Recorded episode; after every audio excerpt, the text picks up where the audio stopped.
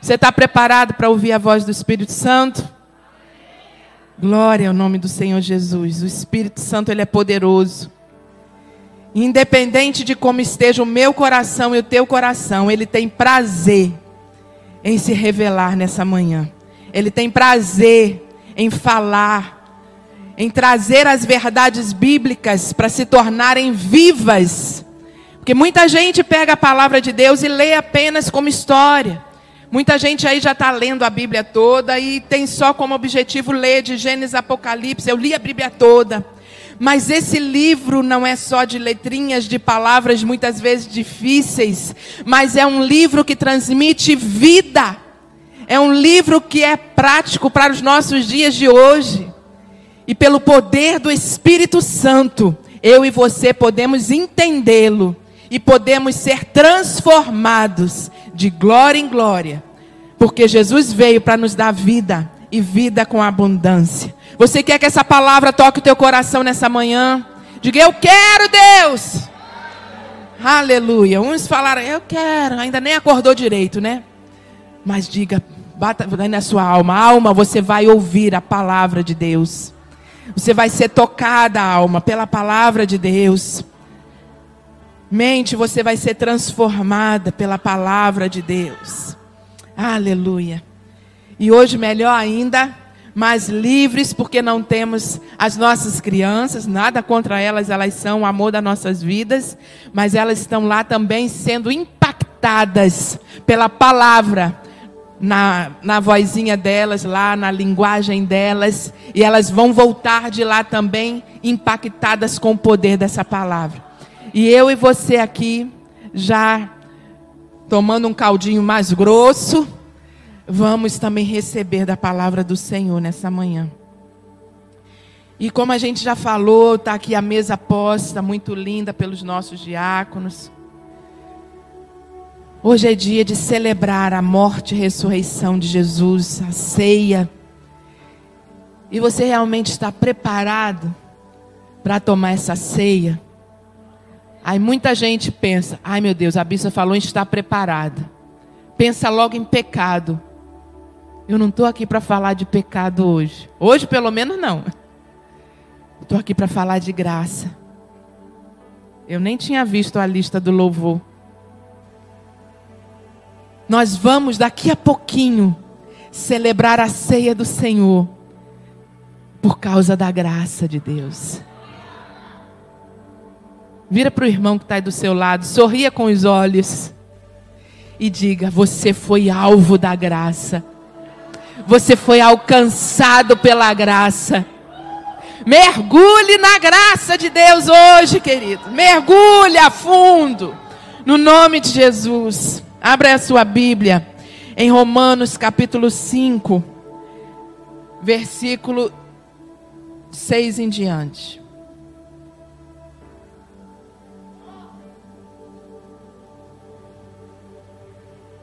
Romanos 5.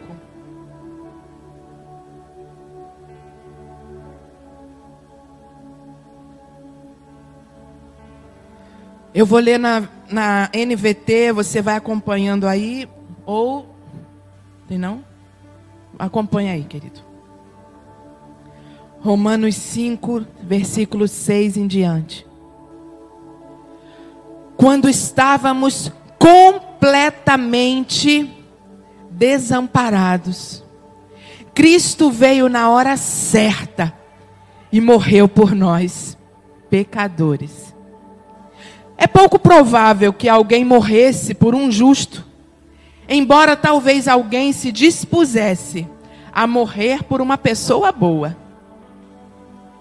Mas Deus, repita comigo, mas Deus, oh Senhor mas Deus nos prova o seu grande amor ao enviar Cristo para morrer por nós, quando ainda éramos pecadores. Quando ainda éramos pecadores, querido. Nós estávamos completamente desamparados por causa do pecado. Completamente. Eu amei essa versão por causa dessa palavra completamente. Não tinha nem um faíscozinho, um fiozinho de esperança, de nada. Estávamos completamente desamparados por causa do pecado.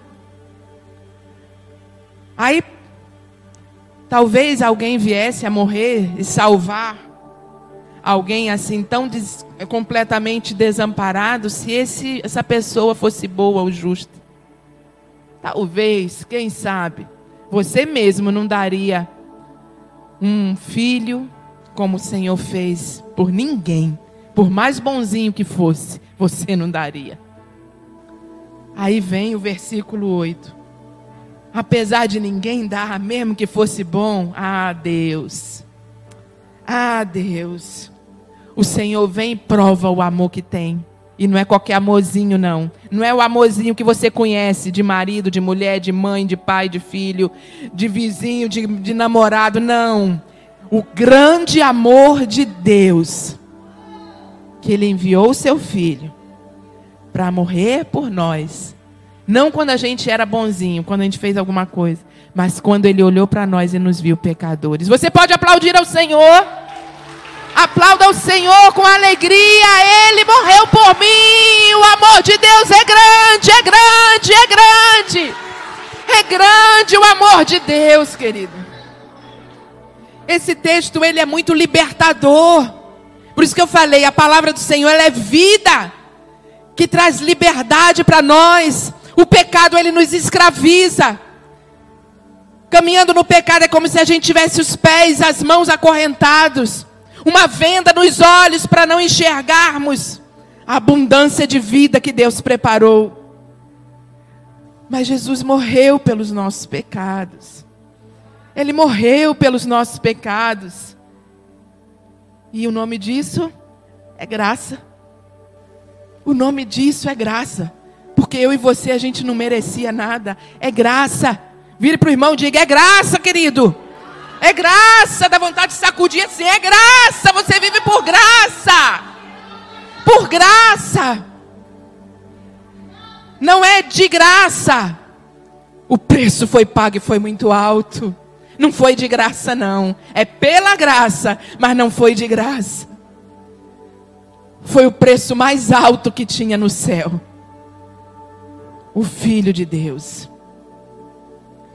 E se a gente viajar pela Bíblia, eu gosto sempre de viajar. Quem está acostumado a vir nos cultos da quarta, de vez em quando a gente faz isso. A gente começa no Antigo Testamento e vai ver para o Novo, começa no Novo e vai para o Antigo, porque a Bíblia é completa, ela não há contradições.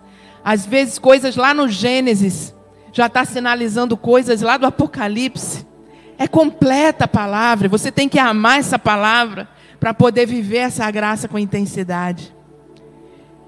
E aí, quando a gente vai lá para o Antigo Testamento, no tempo não da graça, mas no tempo da lei, a lei rígida que Deus deu para Moisés.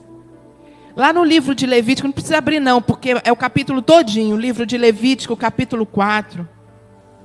Em vários outros momentos também fala, mas eu reservei esse aí do capítulo 4. Deus vem dando uma um paliativo, vamos dizer assim, para o pecado, porque é no tempo da lei. Então, quando houver pecado, o que, que deve ser feito?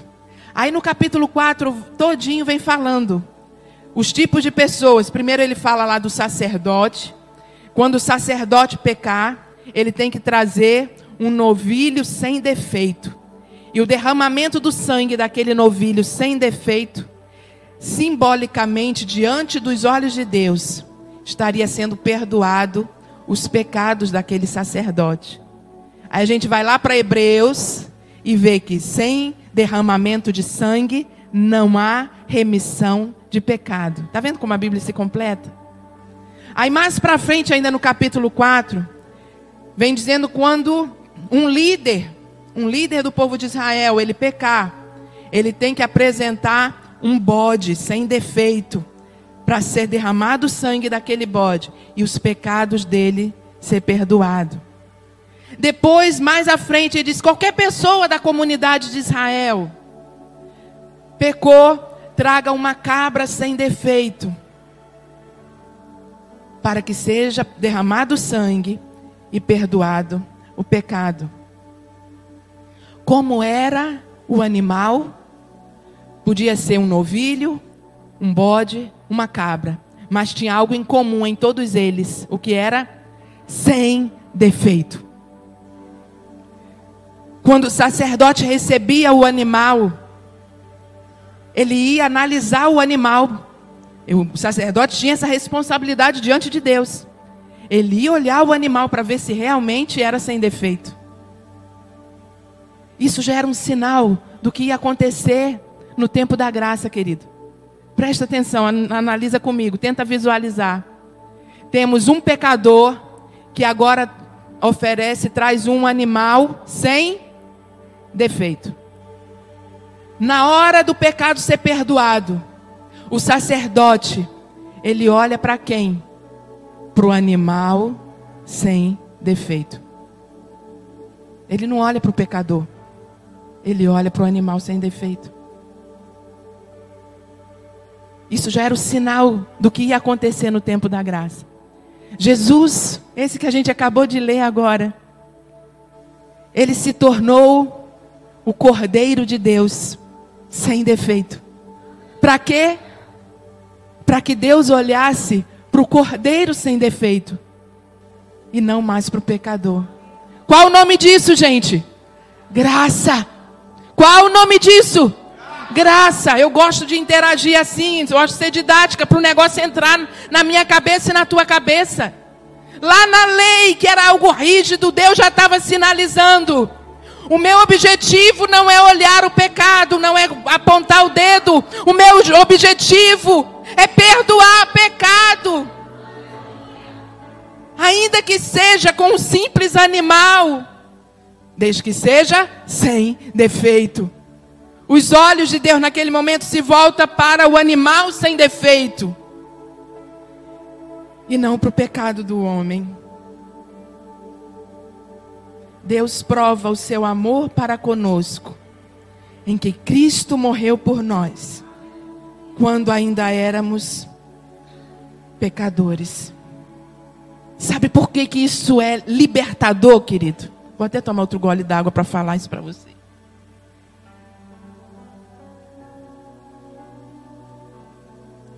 Sabe por que, que isso é libertador? Vou de novo lá no passado e trazer para o presente. Adão e Eva. Eles pecaram. Não preciso contar a história porque todo mundo sabe, até as criancinhas que estão na célula elas sabem. Adão e Eva pecaram. Pecaram. O que que aconteceu com eles? Eles sentiram vergonha. E rapidamente eles buscaram alguma coisa para cobrir a vergonha, não foi? Eles buscaram lá umas folhagens, lá umas palmeiras, sei lá, umas folhas grandes, para cobrir a vergonha. Depois, quando Deus apareceu no jardim, como todos os dias ele fazia, Adão, Eva, o que, que eles fizeram? Se esconderam. Por quê? Por causa do pecado. Eles tinham medo de não serem mais aceitos por Deus. Aí o que, que acontece hoje? Quando é aquele pecadinho que é perigoso, hum, quando é o pecadinho da mentira, de um julgamento, você já está acostumado, às vezes nem percebe que está falando, vai-se embora. Mas esses pecadinhos também, isso agora é um parênteses, tá? Esses pecadinhos também, ele nos afasta de Deus. Ele esfria o teu coração. Por isso a gente tem que confessar sempre. Mas voltando. Quando o crente, porque o ímpio lá fora, ele nem tem consciência de pecado. Ele peca descaradamente porque ele não tem consciência. Mas depois que a gente entende que Jesus morreu pelos nossos pecados, e a gente se torna filho de Deus, quem tem vindo nas quartas tem visto a importância do que é ser filho de Deus, né? E a diferença. Recebeu Jesus se torna o quê? Filho de Deus. Aí você agora é filho de Deus. Você vai andar diferente. Você quer ser diferente, você quer honrar o sacrifício da cruz, você quer honrar o amor de Deus por você. Mas aí você peca. E a síndrome de Adão volta. Você fica com vergonha. Não vai mais para a célula. Ô oh, irmão, cadê você? Sentimos sua falta. Ah, hoje não deu para ir não. Vergonha do pecado. E se na célula tiver assim, às vezes aquele irmão que na hora da oração tem umas revelação assim, aí é que não vai mesmo com medo de ser exposto. Para a igreja tem medo de entrar por aquela porta, parece que está todo mundo olhando para ele. E o pior de tudo, tem medo de não ser mais aceito por Deus. Mas sabe o que é isso, querido? Mentira! Mentira! Isso foi consequência do pecado lá em Adão e Eva. Porque não tinha nem a lei, nem a lei existia ainda para trazer uma cabra, um, um, um novilho, seja lá o que fosse, sem defeito, para ser oferecido e haver remissão de pecado. Vergonha medo de não ser mais aceito por Deus. Isso não faz mais parte da vida do cristão. Não faz, querido. Isso foi lá atrás. Isso é mentira da nossa própria alma. Tu vai, lá vem o diabo com as setinhas dele, porque a alma já está se sentindo culpada por conta do pecado. Tu vai para a igreja? Se eu fosse tu, não ia não. Todo mundo lá vai ver que tu é pecador. Aí às vezes tu ainda insiste e vem. Aí levanta a mão e lá vem. Tu tá adorando a Deus, é? Já esqueceu daquilo que tu fez? Tu não é digno de adorar a Deus, não. É desse jeito ou não é? Porque aqui todo mundo continua sendo pecador. Não se engane, não. É desse jeito, querido. Mas isso é mentira do diabo. Isso é mentira da nossa própria alma, da nossa consciência culpada. Existe a graça. Existe a graça. E no meio da, da graça, você já deve ter visto isso em algum pregador, na internet, alguma conferência, algum lugar que você foi, não é novidade não. O pecado traz vergonha? Uhum. Trouxe para Adão e Eva? Uhum. Se você for estudar os evangelhos bem direitinho, agora eu não sei exatamente onde é, eu só lembrei e anotei aqui. Mas, para se cumprir as promessas messiânicas, foram tiradas as roupas de Jesus na hora da crucificação e foram lançadas sorte. Isso quer dizer o quê? Jesus foi para a cruz sem roupa. Nos filmes a gente vê ele com aqueles paninhos, aquelas fraldinhas, né, aquelas coisinhas ali, porque num filme não vai colocar exposto. Mas Jesus foi para a cruz com as suas genitálias expostas. Hoje, hoje, se por algum motivo, assim num pirlim pimpim aí, fosse tirar das suas roupas, a primeira coisa que eu e você faríamos era o quê? Pegar as mãos e esconder. Não seria assim? Automático. A vergonha. Nós pegaríamos o quê? As mãos e taparíamos a vergonha. O que aconteceu com as mãos de Jesus nessa hora, querido?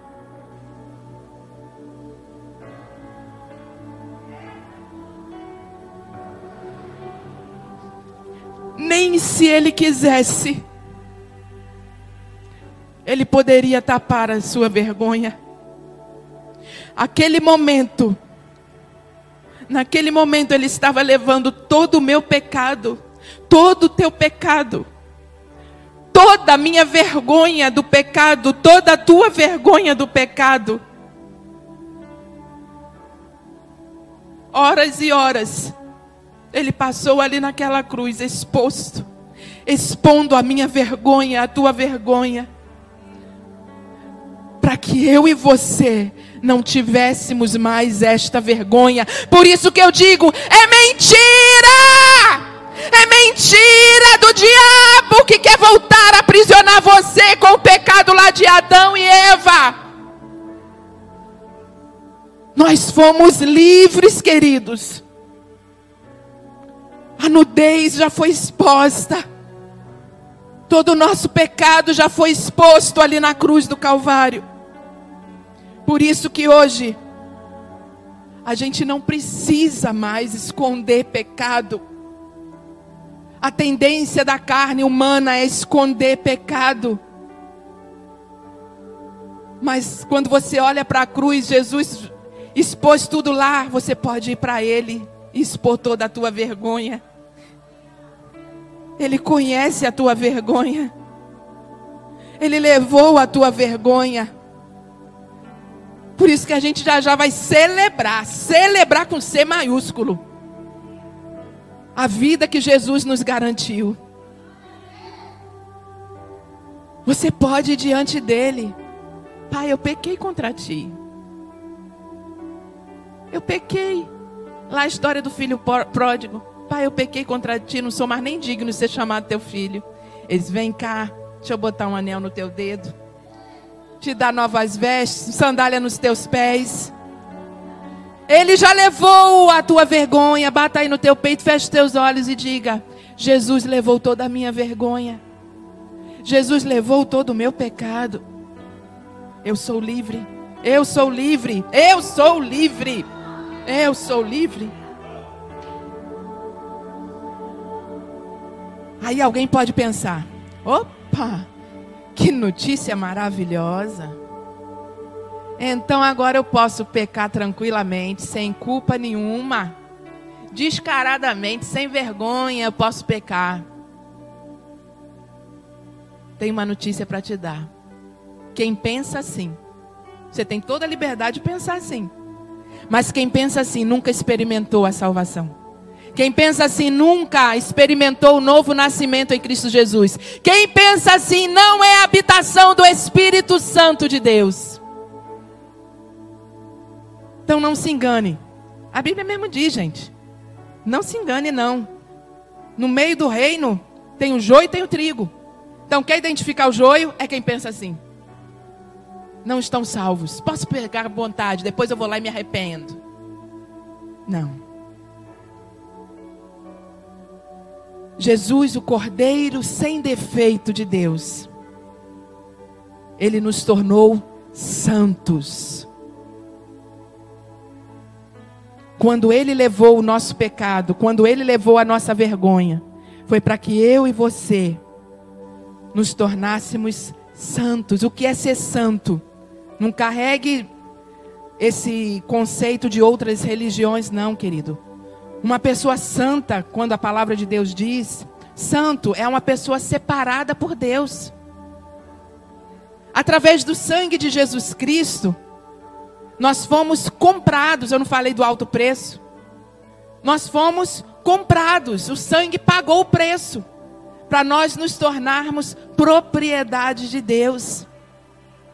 Ele levou todo o nosso pecado para então eu e você sermos santos separados, fomos lavados, lavados pelo sangue de Jesus.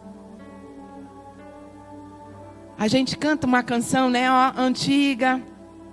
Alvo mais que a neve, alvo mais que a neve, sim, pelo sangue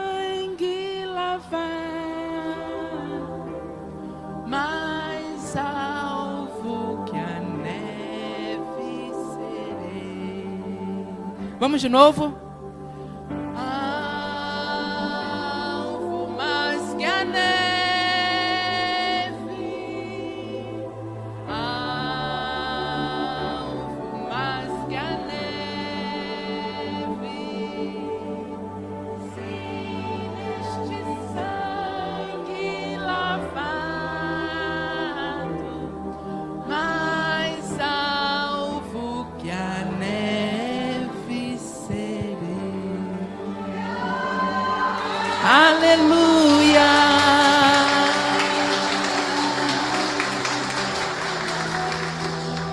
E eu ainda prefiro trocar mais alvo que a neve, eu sou. Eu sou, eu sou. Ele me lavou. Ele me lavou. Hebreus capítulo 9, querido. Hebreus 9, versículo 13 e 14. Eu convido você a abrir comigo.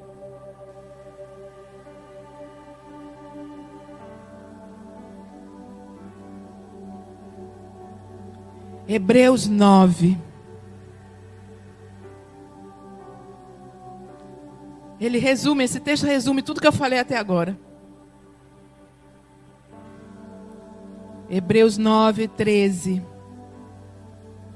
diz assim: Ora, se o sangue de bodes e touros e as cinzas de uma novilha espalhadas sobre os que estão cerimonialmente impuros os santificam, de forma que se tornam exteriormente puros, quanto mais, eu gosto dessas interjeições assim, quanto mais o sangue de Cristo, quanto mais o sangue de Cristo, que pelo Espírito eterno se ofereceu de forma imaculada, isto é, sem defeito, se ofereceu a Deus, quanto mais purificará a nossa consciência de atos que levam à morte, para que sirvamos ao Deus vivo. Para que para que sirvamos ao Deus vivo. Esse evangelho da graça, gente, ele nos alcançou para nós vivermos agora separados para Deus. Como? Vivendo a vida que Jesus viveu. Lá em Romanos 8, 29, eu vou ler, não precisa abrir não. Pois Deus conheceu de antemão os seus, os seus, nós. E os predestinou, daqui a pouco eu falo sobre esse predestinou, para se tornarem semelhantes à imagem do seu filho, a fim de que ele fosse o primeiro entre muitos irmãos. Predestinou. Deu um destino certo a todos aqueles que recebem o Senhor Jesus. Todos. Ele já tem um destino certo, ele predestinou. Qual é o destino para mim e para você quando a gente recebe o sacrifício? Quando é lavado pelo sangue de Jesus e torna alvo como a neve? Ser o quê? Semelhante à imagem de Jesus. Você foi salvo para ser semelhante a Jesus, querido. A imagem dele. totalmente diferente do evangelho que tem sido pregado aí. Venha para Jesus para parar de sofrer. Venha para Jesus para suas vontades ser realizadas. A gente acabou de cantar aqui que quando a gente vive pela graça, a bondade do Senhor, ela vem atrás da gente, ela segue. A bondade a fidelidade do Senhor, ela segue a gente. Para que ficar eh, correndo atrás de bênção? Ela já segue a gente. Então isso é um evangelho pobre, é um evangelho mesquinho. Não é o evangelho da graça. O evangelho da graça, o Senhor leva os nossos pecados para agora nós podermos ser semelhantes a Ele, porque foi um sonho de Deus. Deus criou esse destino na eternidade para mim e para você. E o próprio Jesus disse: Aprendei de mim, que sou manso e humilde de coração. Aprendam de mim. Ele mesmo abre-se todo. Ele abre a sua vida, ele rasga a santidade de Deus na vida dele. Aprendam de mim. Aprendam de mim. O Cordeiro de Deus, imaculado de Deus, sem defeito, ele nos tornou santos, capazes de nos tornarmos semelhantes a Jesus. E alguns também confundem esse negócio aí, mas A.W. Tozer ele diz: a santidade não é o caminho para Cristo. Cristo que é o caminho para a santidade. Então, gente, esqueça esse negócio. Muita gente confunde santidade com ser bonzinho. De ser bonzinho para ser aceito por Cristo. Não, eu tenho que seguir as regras da igreja para Cristo me aceitar. Não. Já é porque você foi aceito por Cristo é que você tem acesso à santidade. Dá para entender isso? Jesus nos lavou dos pecados para nós sermos dele, propriedade dele. Se por um deslize na vida do cristão, o pecado não é esse negócio, como eu falei, né? Ah, sem vergonha nenhuma, então agora eu vou pecar. Não, isso aí é para quem é enganado que é crente. Aqueles que realmente foram lavados pelo sangue de Jesus. Pecar é um deslize. Quando a gente viu, eita, pequei. Não precisamos mais ser como Adão e Eva. Ter vergonha e achar que não vamos ser aceitos por Deus. Somos filhos. E filho não é esse negócio que um dia é filho, no outro dia é filho. Quem é filho aqui é filho. Pode fazer a meleca que for, mas continua sendo filho. Ainda que o pai até com raiva na hora diga: "Você não é mais meu filho, desapareça da minha frente". Mas tu é filho, está lá na tua certidão de nascimento. Tu é filho. Imagine com Deus. Por isso que é pela graça, querido. É pela graça. Porque se fosse por eu ser bonzinho ou você ser bonzinho, jamais a gente experimentaria a salvação. Então, quando pecar, se arrependa. Se arrependa do seu pecado e confesse ao Senhor. Ele é fiel e justo para perdoar pecado. Confesse. Ele não é o Deus tirano que está com o dedo apontado para o teu pecado. Ele é o Deus justo que olha para o Cordeiro Santo e justifica a tua vida e perdoa o teu pecado. Não ande mais debaixo de culpa. Apresente toda a tua culpa ao Senhor. É Satanás que quer que você caminhe debaixo de culpa. Jesus te libertou, Jesus te libertou, querido. O evangelho da graça é o evangelho da libertação. E é no dia a dia que a gente vive, no dia a dia que a gente vive esse evangelho de libertação. E nós vamos agora celebrar essa libertação. O momento da ceia não é para ser celebrado com dor. Ele escolheu pagar o preço. Ele escolheu ser chicoteado.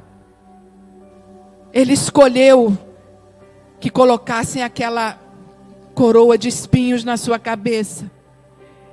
Ele escolheu seu corpo ser dilacerado, ele escolheu subir naquele madeiro com as mãos presas, expondo toda a vergonha, por amor a mim, por amor a você. Ele escolheu naquele momento se afastar de Deus. Porque onde há pecado, Deus os, os pecados nos afastam de Deus. E ali naquele momento da cruz, Jesus carregou todo o pecado da humanidade. Desde a eternidade e para a eternidade futura. Jesus nunca, nunca tinha se afastado de Deus. Mas nesse momento da cruz, ele mesmo clama: Deus meu, Deus meu, por que me abandonaste? Você sabe a resposta. Foi por amor a mim, a você. Foi por amor a mim, a você. Esse amor nos encontrou, nos salvou, nos resgatou, nos libertou. E agora eu te convido a ficar de pé, porque nós vamos celebrar a ceia do Senhor, reconhecendo todo esse sacrifício. E foi por amor, por amor. E hoje nós somos livres, livres nele, no nome de Jesus.